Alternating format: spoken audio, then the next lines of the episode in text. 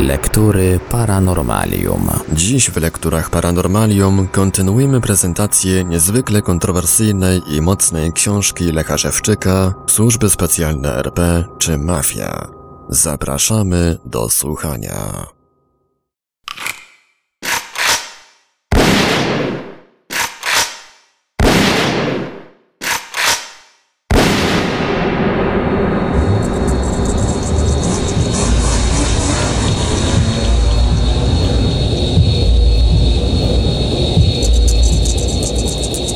Wkrótce strony przystąpiły do pertraktacji, aby ustalić, na jakich zasadach będę mógł wyjechać z RPA. D starał się zatrzymać mnie w posiadaniu, ale w sytuacji mojej kategorycznej chęci powrotu do Polski musiał pójść na kompromis. Oczywiście grupa pracowników wywiadu RP niewiele dla niego znaczyła i mógł usunąć ich łatwo. Agenci wywiadu RPA nawet śmiali się z nich, że nie mówią po angielsku, oraz z powodu ich nieudolnych poczynań.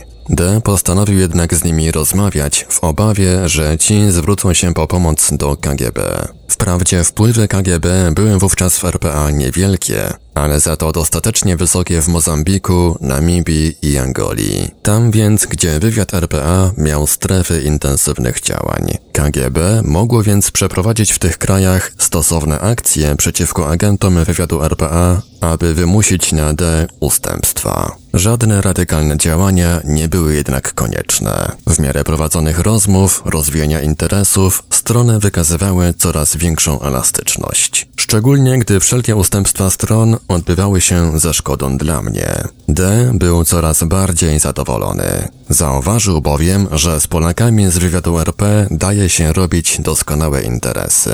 Byli bowiem nienapasieni i za niewielkie sumy pieniędzy sprzedali wszystkie tajne informacje dotyczące Polski, które wywiad RPA interesowały. Każda informacja była dla nich tylko kwestią ceny. Agenci wywiadu RPA nie ukrywali, z jakiego typu oficerami, przegłupami pozbawionymi morale i zasad mają do czynienia. Trudno było im uwierzyć, że Polacy jeszcze żyją, mając służby specjalne, które sprzedają z Polski wszystko, na co jest nabywca. Szczególnie gdy zawarli z nimi umowę na sprzedaż z Polski wyselekcjonowanych młodych Polaków, w tym niemowląt do RPA.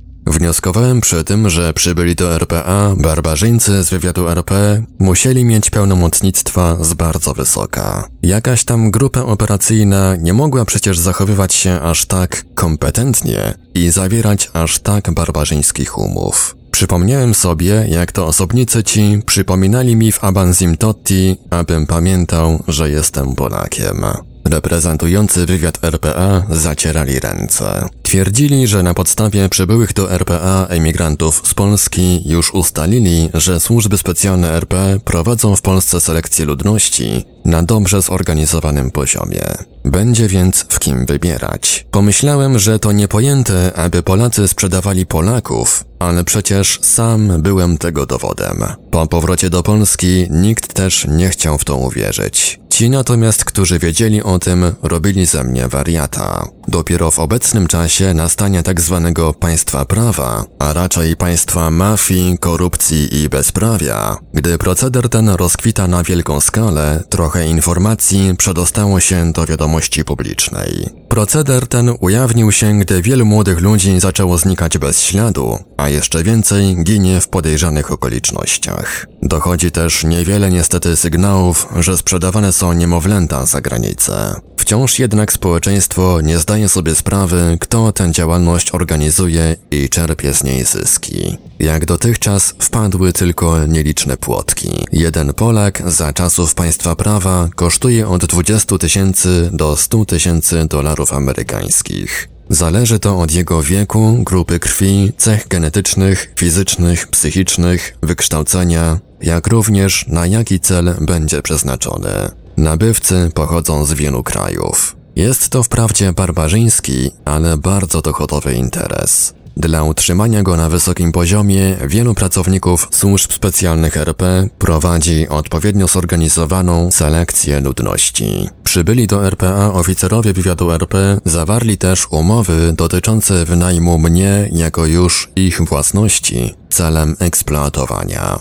Dawało im to natychmiastowe łupy. Dostawali też udziały w zyskach z prowadzonego już filmowego biznesu. Tak więc z uzyskanych informacji i przebiegu wydarzeń wynikało, że oficerom wywiadu RP w ogóle nie zależy, aby mi pomóc, lecz chcą tylko przejąć eksploatowane za mnie łupy. Wkrótce doszło do umowy między D i przybyłymi z Polski oficerami wywiadu RP. Dogadanie się, że przez najbliższe dwa miesiące eksploatować mnie będzie jeszcze D, a po tym czasie zostanę przekazany do dyspozycji jednej z filmowych firm na okres dwóch lat. Firma ta mieściła się w kraju, z którego agenci pomogli oficerom wywiadu RP ulokować się w RPA i nawiązać ze mną kontakt. W zamian za zgodę na przekazanie mnie tej firmie, oficerowie wywiadu RP dostali 200 milionów dolarów amerykańskich. Z tego dla mnie miało być 1 milion dolarów. Zgodziłem się na taki układ w nadziei, że wszystko przebiegnie tak, jak zostało ustalone. Miałem tylko wątpliwości, czy ustalona suma rzeczywiście jest aż tak duża. Uwierzyłem, gdy dowiedziałem się, że zyski z dobrego filmu są w granicach 100 milionów dolarów amerykańskich. Natomiast aktor, który tylko odtwarza skradziony materiał, użycza swojej twarzy w filmie, dostaje za to kilka milionów dolarów. Bardziej więc jest to łapówka za zachowanie tajemnic tego biznesu, niż zapłata za jego pozornie wyglądające nadzwyczajne umiejętności aktorskie.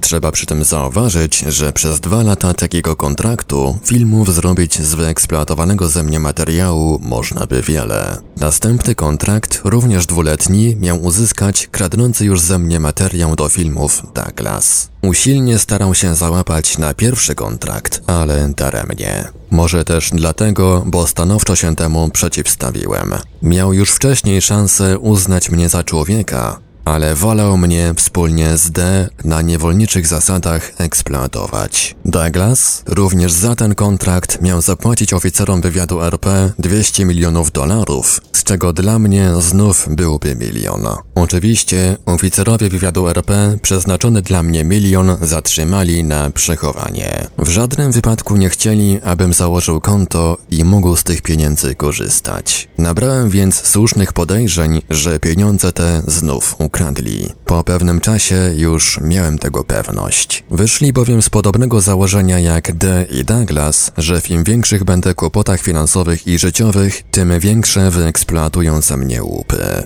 Wiedzieli, że nie mam już odwrotu, dlatego ich ton wobec mnie całkowicie się zmienił. Przestali cokolwiek obiecywać, a nawet zachęcać D, aby poddał mnie profilaktycznym represjom.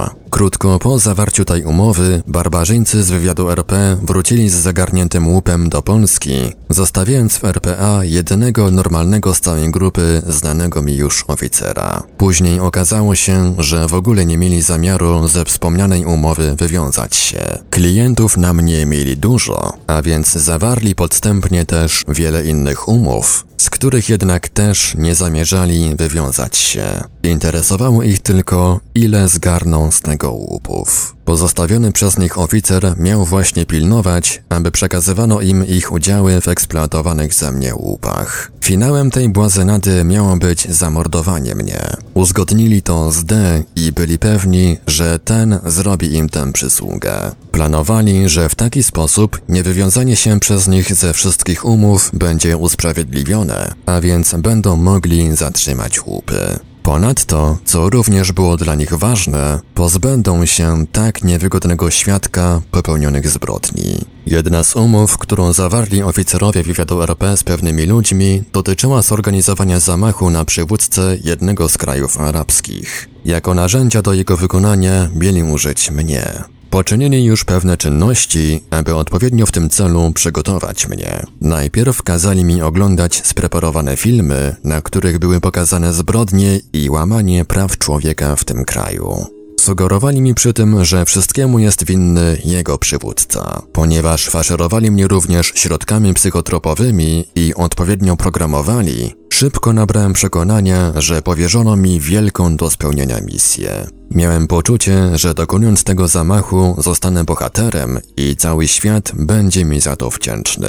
Z powodu urobienia mojej psychiki w ten sposób, już po kilku dniach po wyjściu na ulicę rozglądałem się czy gdzieś nie zauważę kogoś chociaż podobnego do tegoż przywódcy. Następnie przeprowadzili mi szereg testów, przeważnie w hipnozie oraz metodą programowanych snów. W pierwszej grupie testów ustawili mi różne sytuacje i przeszkody, które mogły zdarzyć się w czasie realizacji tego zamachu oraz analizowali, jak się wtedy zachowam. Natomiast druga grupa testów dotyczyła sprawdzenia, jak będę zachowywał się w czasie przesłuchań, gdybym został aresztowany przez służby specjalne tego kraju. Właśnie po uzyskaniu wyników tych testów oraz skuteczności posługiwania się bronią palną, pracownicy wywiadu RP dostali przynajmniej zaliczkę za przekazanie mnie do tego celu. Za to w ogóle nie obchodziło ich, co stanie się ze mną, gdyby doszło do zrealizowania tego zamiaru. Właściwie liczyli na to, że zginę przy tym i rozwiążą się ich wszystkie problemy.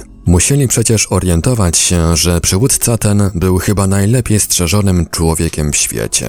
Gdyby więc nawet udało się zbliżyć do niego z jakąś przemyślną bronią i zrealizować taki cel, to na pewno sprawcy nie udałoby się ujść z życiem. Rozumieli to filmowcy z USA. Martwiło ich, że gdy zginę, wtedy oni stracą setki milionów dolarów, które mieli uzyskać z obiecanego im dwuletniego kontraktu. Przewidywali bowiem, że w ciągu tych dwóch lat wyeksploatują ze mnie znaczne zapasy materiałów, które starczą im do robienia filmów jeszcze na kilka następnych lat. Douglas wspominał przecież, że jeżeli zapłacą za mnie pracownikom wywiadu RP 200 milionów dolarów, to stanę się na ten czas ich własnością i będą eksploatować mnie po 20 godzin dziennie. Trzeba przy tym zauważyć, że suma 200 milionów dolarów amerykańskich równoważy zysk z dwóch tylko filmów, czyli stanowi nieznaczną część spodziewanych łupów. Mieli więc powody, aby robić wszystko co możliwe, abym przeżył do obiecanego im kontraktu. Douglas i spółka przekupili więc odpowiednich ludzi z RPA, a także przekazali do Polski moim przełożonym z wywiadu RP 200 milionów dolarów amerykańskich. W ten sposób już oni nabrali pierwszeństwa do eksploatowania mnie, dlatego zamierzali niezwłocznie zabrać do USA. Pierwszym skutkiem tych działań było zaprzestanie przygotowań do zamachu na wspomnianego przywódcę. Gdy rozprogramowali mnie i psychika moja wróciła do normalnego stanu, wtedy dopiero zrozumiałem, co barbarzyńcy z wywiadu RP ze mną wyprawiają. Przecież ja nie miałem żadnego interesu, aby brać udział w zamachach na ludzi, którzy nie zrobili mi żadnej krzywdy, jak również na przywódców krajów arabskich. Mam dość swoich wrogów i to z nimi mam interes walczyć. Następnie Douglas poinformował mnie, że mam być przygotowany na szybki wyjazd do USA. Tylko nie do USA, pomyślałem, bo tam będzie dla mnie stacja końcowa. Miałem już własny plan. Postanowiłem postępować zgodnie z ustaleniami pierwszej umowy i realizować kontrakt w firmie, która zapłaciła oficerom wywiadu RP pierwsza. Natomiast jeżeli się nie uda, to postaram się przedrzeć do Polski i tam wszystko wyjaśnić. Kontrakt tej firmy był jednak już daleko w tyle, bo kto przebił, płacił następny, wysuwał się na czoło. Do Polski też droga była wówczas daleka. Uprzednio poczyniłem już pewne uzgodnienia z przedstawicielami tej firmy, aby nie było w trakcie kontraktu konfliktów. Chciałem pięciodniowego tygodnia pracy, po 8 godzin dziennie i po 6 tygodni urlopu w roku. Zgodzili się nawet na to, że dadzą mi dodatkowe pieniądze, gdyby złodzieje z wywiadu RP nie chcieli zwrócić mi mojej części. W zamian wymagali lojalności, abym nie wchodził w układy z innymi firmami, nawet gdyby proponowali mi lepsze warunki.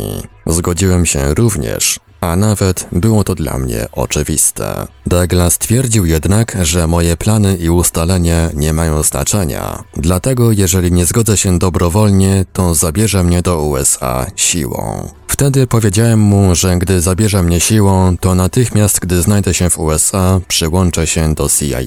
Wtedy utracą swoje 200 milionów dolarów amerykańskich, bo CIA może mieć inne dla mnie zadania niż ich sztuczne filmy. Agenci CIA znali mnie, a więc wybraliby mnie od nich łatwo. Sprawę rozstrzygnął D, który stwierdził, że nie ma się co targować, bo on nie pozwoli mi wyjechać z RPA. Jeżeli ktoś ma jakieś pretensje, to niech zwróci się do Polaków. Niech mu mnie dadzą, bo on nie ma zamiaru. Zauważył już przecież, robiąc różne z nimi umowy i obserwując jak postępują, że ma do czynienia ze zwykłymi głupkami, opatrzonymi stopniami oficerów wywiadu RP.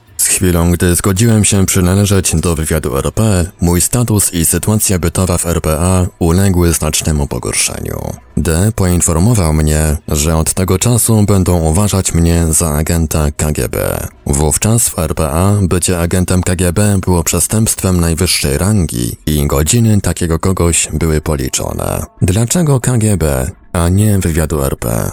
Próbowałem dociec, bo wy, Polacy, nie macie swojego wywiadu. Tłumaczyli mi. Co najwyżej płacicie im pensje i ponosicie koszty ich utrzymania. Mniej więcej połowa z nich pracuje dla KGB, a pozostali dla innych wywiadów i instytucji zachodnich, głównie dla CIA. Można domniemywać, że z nastaniem RP układ ten uległ zmianie na korzyść drugiej grupy i jak wynika z sytuacji, ze szkodą dla uczciwie pracujących ludzi. Tak więc pracownicy wywiadu RPA natychmiast przystąpili do działań, aby każda chwila dla agenta KGB była dokuczliwa. Szczególnie w hipnozie, gdy byłem zaprogramowany, abym nie mógł się bronić, wtedy odważnie ćwiczyli na mnie swoje barbarzyńskie pomysły. Chcąc nadać większą rangę prowadzonym przeciwko mnie działaniom, nadali mi stopień pułkownika KGB. Tak też do mnie zwracali się i taką rozpowszechniali wokół mnie opinię.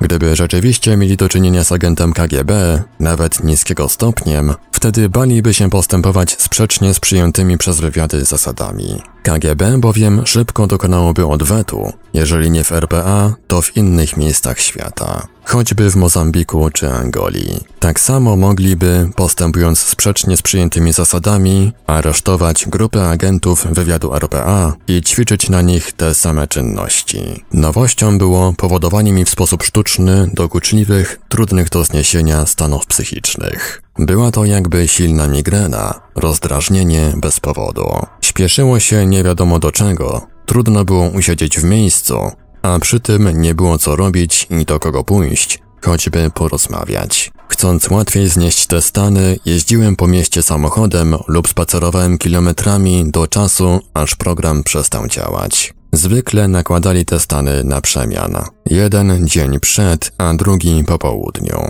Godzina 16 była końcem działania programu lub jego początkiem.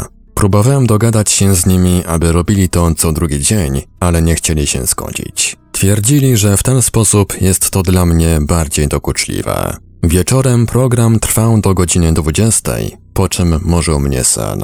Zamiast snu była jednak hipnoza i eksploatacja.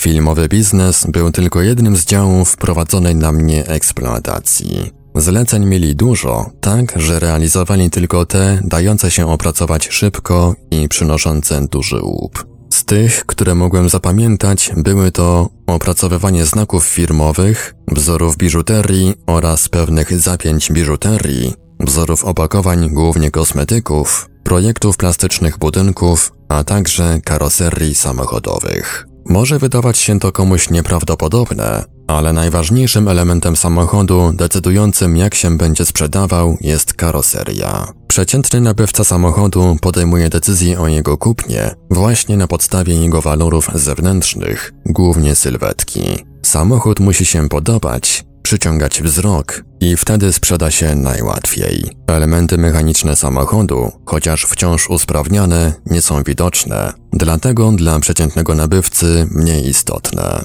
Nawet ich niewielkie usprawnienia, ale obudowane nową, podobającą się karoserią, sprowadzą następnych nabywców. Kto więc ma trafione wzory karoserii, ten przejmuje rynek i duże pieniądze. Wzorów karoserii dla różnych marek samochodów opracowałem wiele. Niektóre firmy zrobiły zapas na kilka następnych modeli. Są więc ludzie, którym prace te wciąż przynoszą olbrzymie zyski. Dla mnie jednak pieniędzy nie starczyło. Stało się nawet przeciwnie. Z chwilą, gdy mianowali mnie pułkownikiem KGB, agenci wywiadu RPA poczynili działania, aby w ogóle wyczyścić mnie z pieniędzy krótkim czasie spowodowali, że znalazłem się w ubóstwie, ledwo wiążąc koniec z końcem. Najpierw załatwili, że straciłem samochód. Oczywiście zorganizowali to tak, aby przyczyny były obiektywne. Wplątali mojego znajomego z Pretorii, jedynego na którego mogłem w RPA liczyć, w spółkę z podstawionym Afrykanerem. Znajomy potrzebował pieniędzy na zakup furgonetki, a więc przysłani go do mnie. Zgodziłem się udzielić mu pożyczki w postaci mojego samochodu, który z uwagi na to, że jeździłem służbowym, nie był mi potrzebny. Zgodnie z umową znajomy zamienił mój samochód na furgonetkę, a po rozkręceniu interesu miał mi za niego zapłacić. Miałem złe przeczucie, i było trafne. Zanim znajomy zamienił samochód, jeździł nim jego wspólnik Afrykaner i przyszło do mnie z pretorii kilka mandatów do płacenia. Interes oczywiście nie udał się i znajomy nigdy nie mógł zwrócić mi pieniędzy. Oszukiwany przez wspólnika ledwo miał dla siebie środki na utrzymanie. Trudno więc było mieć do niego pretensje, gdyż sam stał się ofiarą założonej na mnie intrygi. Samochodu i tak bym nie uratował. Agenci wywiadu RPA, jeżeli nie w ten, to pozbawiliby mnie go w inny sposób. Wkrótce zaczęły mi topnieć oszczędności, jak również na bieżąco pensja otrzymywana z firmy. Wciąż coś mi psuli, a więc trzeba było naprawić lub kupić nowe. Takie wydatki dało się jakoś pokonać, a więc zastosowali bardziej skuteczną metodę. Gdy szedłem do sklepu po zakupy, byłem już odpowiednio zaprogramowany. Pod działaniem tego programu wkładałem do koszyka wózka wszystko, co mi zasugerowali. Byłem przy tym pewny, że są to potrzebne mi przedmioty. Zabierałem zakupy do mieszkania i wtedy program przestawał działać. Gdybym nie wiedział, jak to się stało, na pewno zastanawiałbym się, zdziwiony, po co kupiłem na przykład śpiążki dziecięce, damskie kosmetyki i oponę do roweru. Po każdym takim zakupie wyrzucałem te przedmioty, bo składowanie ich w mieszkaniu mogłoby być powodem posądzenia mnie o dewiację. W ten sposób bardzo szybko wprowadzili mnie w ubóstwo. Przyszedł dzień, w którym, aby przetrwać do najbliższej wypłaty, musiałem coś sprzedać. Pożyczyć pieniędzy nie było od kogo. Okazało się wtedy, że jedynym wartościowym przedmiotem, który dało się spieniężyć, był rewolwer. Właśnie do tego zmierzali. Chcieli tak wymusić na mnie, abym pozbył się broni. Twierdzili, że pułkownik KGB nie może chodzić w RPA uzbrojony w tak dobry rewolwer. Zaniosłem więc go do wskazanego sklepu wraz z amunicją. Zapłacili niewiele, jakby już wyliczoną, ustaloną sumę pieniędzy, która dokładnie wystarczyła tylko do wypłaty. Zrozumiałem, co to znaczy. Wcale nie chodziło o rewolwer, bo i tak nie udałoby mi się go właściwie użyć. Ci bowiem, do których należało strzelać, byli już złupem w Polsce. Pozbawienie mnie broni było więc tylko symbolem. Miało to znaczyć, że z tą chwilą jestem już niczym. Źle też zaczęło się dziać w oficjalnie zatrudniającej mnie firmie. Atmosfera tam stała się dla mnie dokuczliwa, a nawet niebezpieczna. Nagle też, po roku zatrudnienia mnie tam, współpracownicy i przełożeni zaczęli zwracać mi uwagę, że nic nie robię. Pracy jednak żadnej nie dali. Co chwila słyszałem z różnych miejsc okrzyki szpieg, KGB, pułkownik. Wytworzyli też psychozę wrogości u przyjaznych mi uprzednio ludzi. Sugerowali im, że jestem szpiegiem KGB, a gdy sytuacja stawała się dla mnie niebezpieczna i mogłem zginąć, zmieniali sugestie na szpiega ONZ. Jak na jednego człowieka stanowczo za dużo było tych represyjnych działań. Zdarzało się więc, że przychodzili do mnie ludzie i pytali, po co to wszystko i co to ma znaczyć. Było to i dla nich uciążliwe. Mogłem im tylko powiedzieć, że również sprawia mi to kłopot i nie mam żadnego wpływu na to, co się dzieje. W tym czasie zrozumiałem, po co pracownicy wywiadu RPA kazali mi wpisać przełożonych jako żyrantów przy zakupie mebli. Wystarczy, że nie zapłacę raty, a bank przyśle im upomnienie. Co wtedy będę miał do powiedzenia, gdy zapytają, dlaczego bez ich zgody stali się moimi żerantami? Wkrótce rzeczywiście doszło do sytuacji, że nie mogłem spłacać tych rat. D bowiem oznajmił mi, że muszę zwolnić się z tej firmy, bo szpieg KGB nie może tam przebywać. Wiedziałem, że upierać się nie ma sensu, bo mogą po prostu przysłać strażników i wyprowadzą mnie za bramę. Złożyłem więc wypowiedzenie pracy.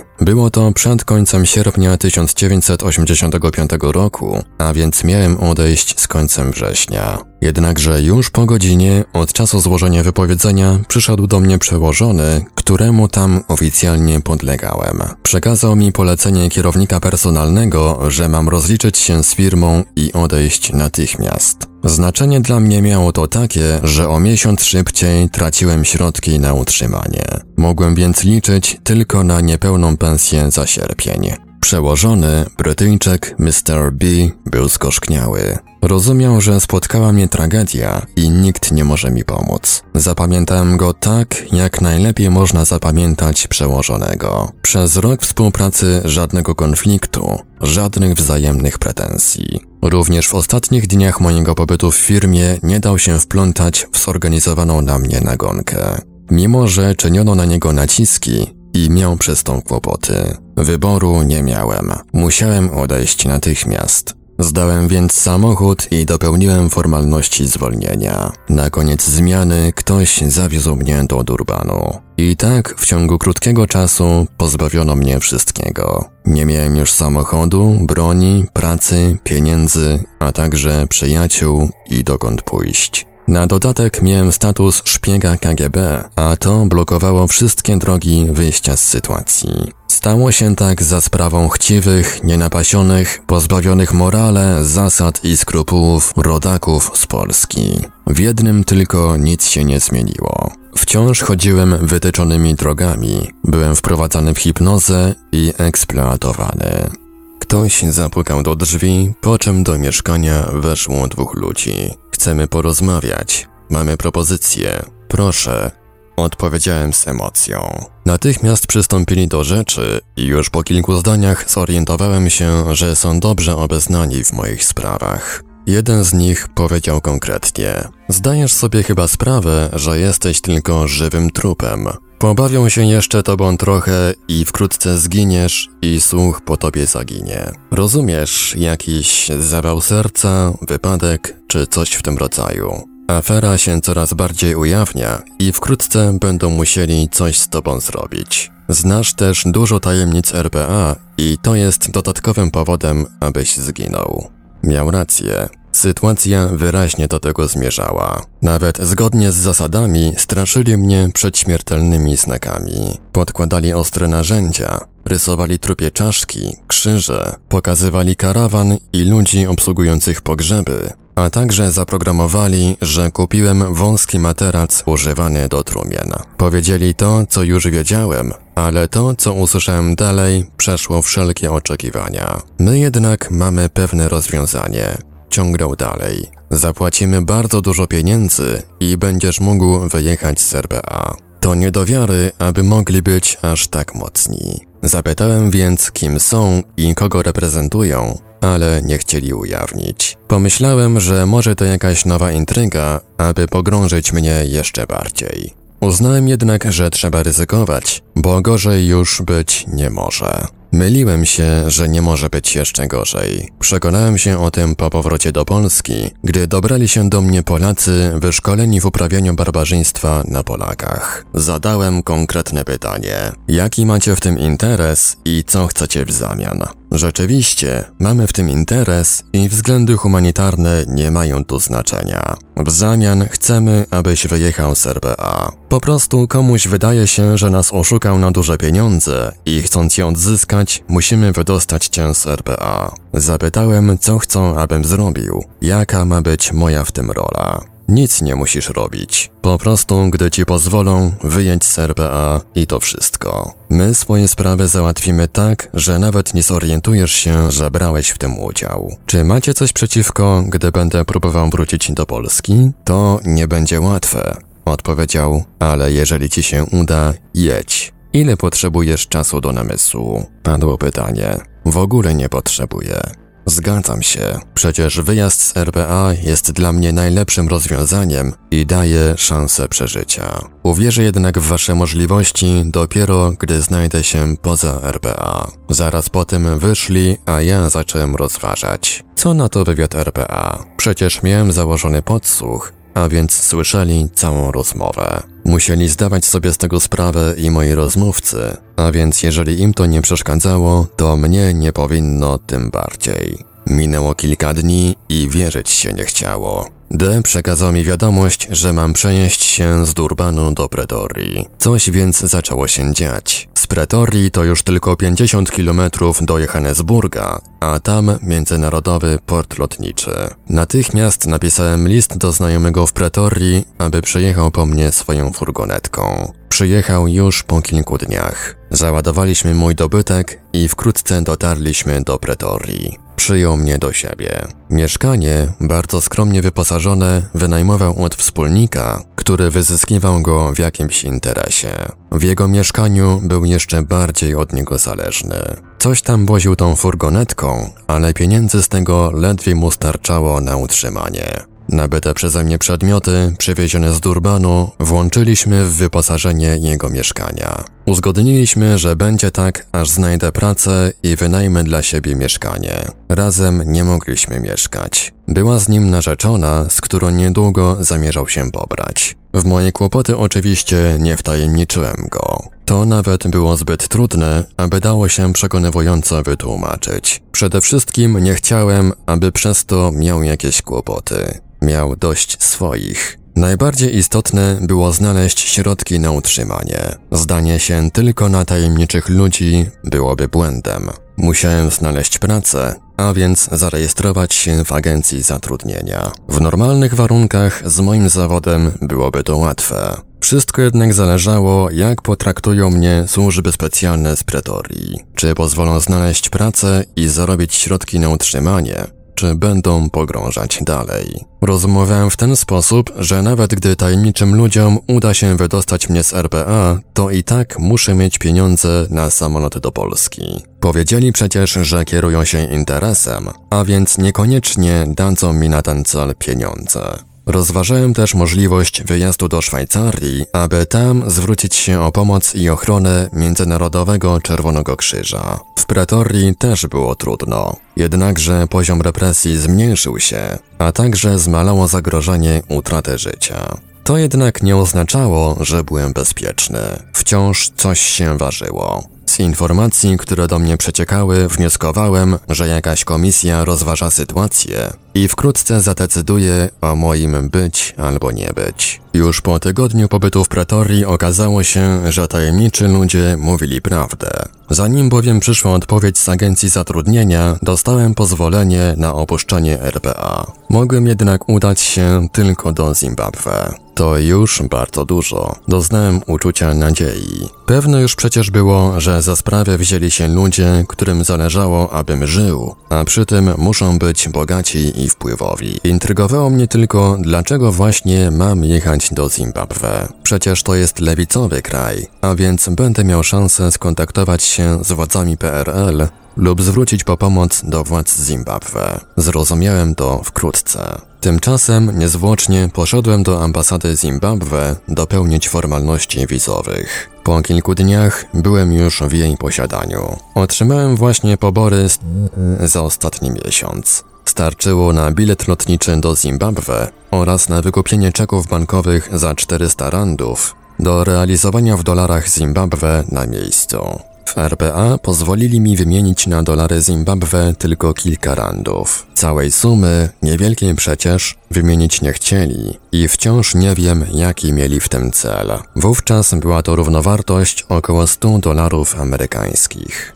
Bilet kupiłem na linię Air Zimbabwe, chociaż lot mieli w niewygodnej dla mnie porze, bo wieczorem. Samolotem linii RPA nie chciałem jednak lecieć w obawie, że mogą być jakieś niespodzianki. Wciąż przecież wszystko mogło się zdarzyć. Samolot mógł wylądować na przykład z powodu złych warunków atmosferycznych zamiast w Zimbabwe gdziekolwiek indziej. Oficjalnie we wszystkich dokumentach podałem, że cel mojej podróży jest turystyczny. Paszport miałem polski i w takim przypadku jako emigrant opuszczający czasowo RPA powinienem załatwić wizę powrotną. Na tej podstawie emigrant mógł wrócić do RPA. Chciałem, aby wszystkie pozory były zachowane, czyli aby wyglądało, że rzeczywiście wyjeżdżam turystycznie i po zadeklarowanym dwutygodniowym pobycie wrócę. Tego przecież mnie uczyli, że zachowanie pozorów to ważny czynnik konspiracji. Poszedłem więc do odpowiedniego biura w MSW, aby taką wizę uzyskać. Zwykle formalności te załatwiane są w ciągu kilku dni, ale mi powiedzieli, że muszę czekać miesiąc. Zrezygnowałem więc. Powiedziałem, że w takim razie załatwię tę wizę w ambasadzie RPA w Zimbabwe. Zrozumiałem, że nie chcą dać mi tej wizy, abym nie mógł wrócić. Wiedzieli, że nie będę ryzykował i zwlekał tak długo, jeżeli już za tydzień mogę opuścić RPA. Wszystko przecież mogło się jeszcze odwrócić, a zaważyć mógł tylko jeden dzień. Przed wyjazdem uzgodniłem ze znajomym, który mnie gościł, że wszystkie moje przedmioty stają się jego własnością za połowę ich wartości. Pieniądze miał mi przysłać na podany mu później adres, gdy zbierze ich potrzebną sumę. Przedmioty nabyte na raty miał spłacać już jako swoją własność. Łącznie oceniam, że razem z pieniędzmi za przekazany mu uprzednio samochód miał przysłać mi około 1000 dolarów amerykańskich. Pieniędzy tych jednak nigdy nie otrzymałem. Po kilku miesiącach korespondencja nasza urwała się. List mój wrócił z adnotacją adresat nieznany. Cokolwiek w tej sprawie zdarzyło się, to na pewno nie była to jego wina. Pretensje mogę mieć tylko do służb specjalnych RPA. Nie pogardzili więc też i drobnymi.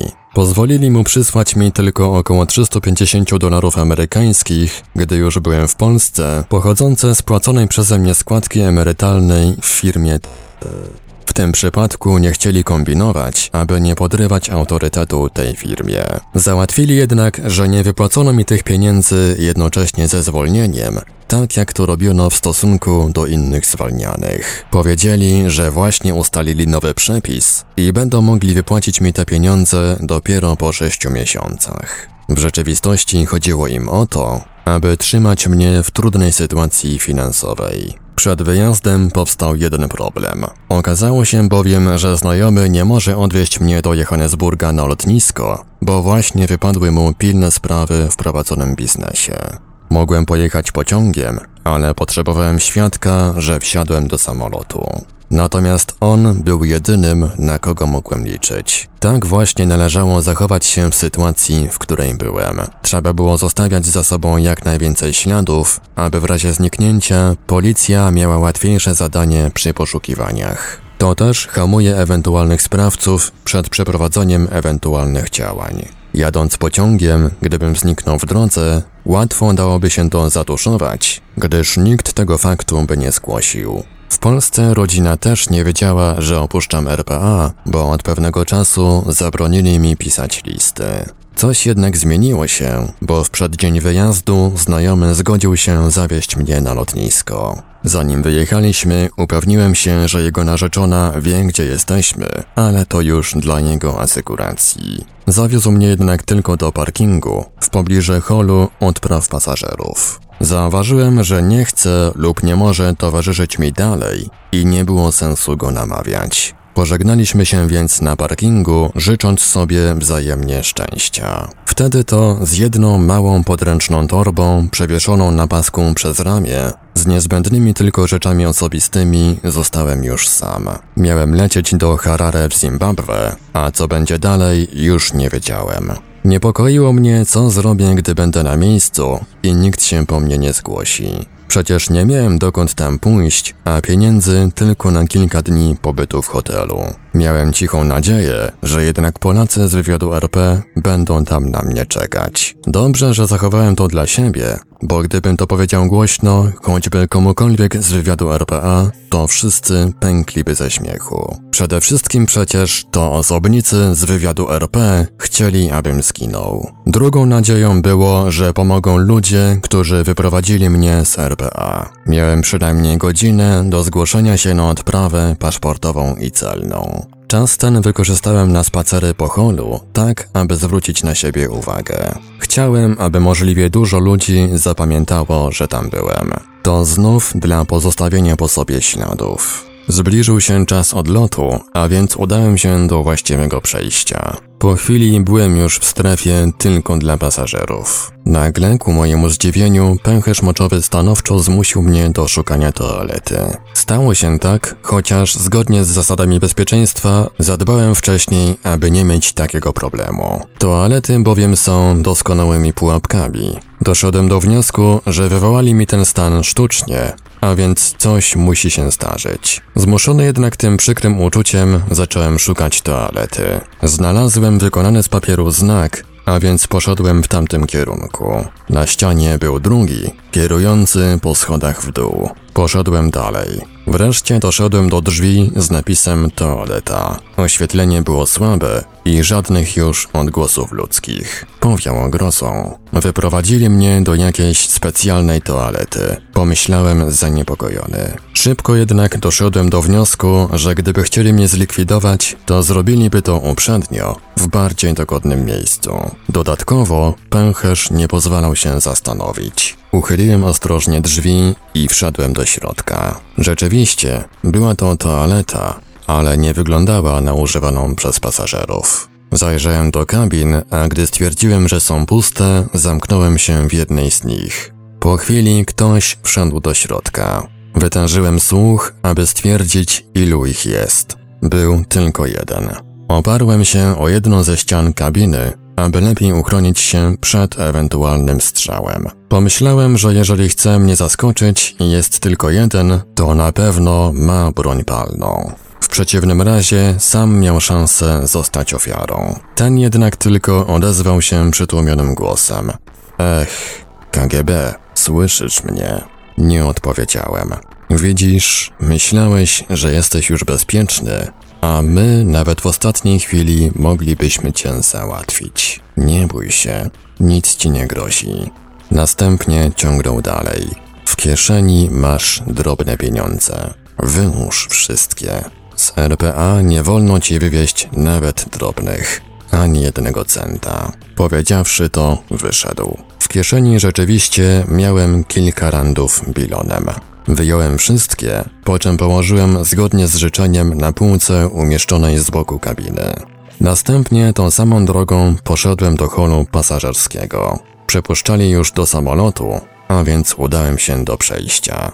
Kontrolujący paszporty zauważył, że nie mam wizy powrotnej. Powiedziałem tak, jak to miałem zaplanowane, a więc, że załatwię ją w ambasadzie RPA w Harare.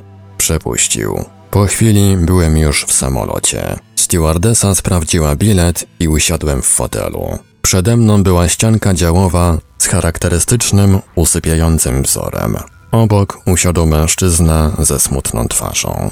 Wkrótce zwiększone obroty silnika dały znak, że opuszczam RPA. Uczucie nijakie. Było źle, ale czy za kilka godzin nie będzie jeszcze gorzej? W każdym razie byłem przekonany, że zrobili ze mnie kozła ofiarnego swoich błędów. W moim przekonaniu nie miałem sobie nic do zarzucenia. Nikogo nie zdradziłem, nikogo nie oszukałem. To mnie wyzyskiwali, oszukiwali i skazali na skubę. Przede wszystkim w RPA wiedzieli przecież, że Polacy z wywiadu RP, zanim wyjechali, zlecili D, aby mnie zamordował. Między innymi chcieli, aby napromieniowywał mnie promieniami radioaktywnymi. Do samego więc końca była szansa, aby wszystko wyjaśnić i naprawić. Również dlatego, bo była dla mnie w tym wszystkim jedna sprawa wartościowa i bardzo ważna. Pokazali mi przecież, jak wygląda świat od zaplecza i nauczyli w nim żyć. Ten sposób otworzyli mi też wrota do wolności i to musiałbym zawsze pamiętać. Błąd ich polegał jednak na tym, że w pewnym momencie chcieli je zatrzasnąć z powrotem i zaciekle bronili, abym tam nie wszedł. Popełniali błędy w postępowaniu ze mną, czym spowodowali, że zacząłem im się wymykać z rąk. Największym ich błędem było jednak to, że nie chcieli tych błędów naprawić. Gdy więc zaczęli tracić mnie z posiadania, przyłączyli się do tych, którzy chcieli, abym skinął. Natomiast, aby się w pełni przed tym usprawiedliwić, zrobili ze mnie agenta KGB. Nauczyli mnie dużo, ale za wszystko im zapłaciłem. Twierdzę nawet, że jeszcze nikt nie zapłacił tyle za szkolenie. Mogli mieć znacznie więcej, ale po prostu nie potrafili dokończyć tego, co zaczęli. Stracili przez to bardzo dużo pieniędzy. Stracili to, co na zawsze należało się im.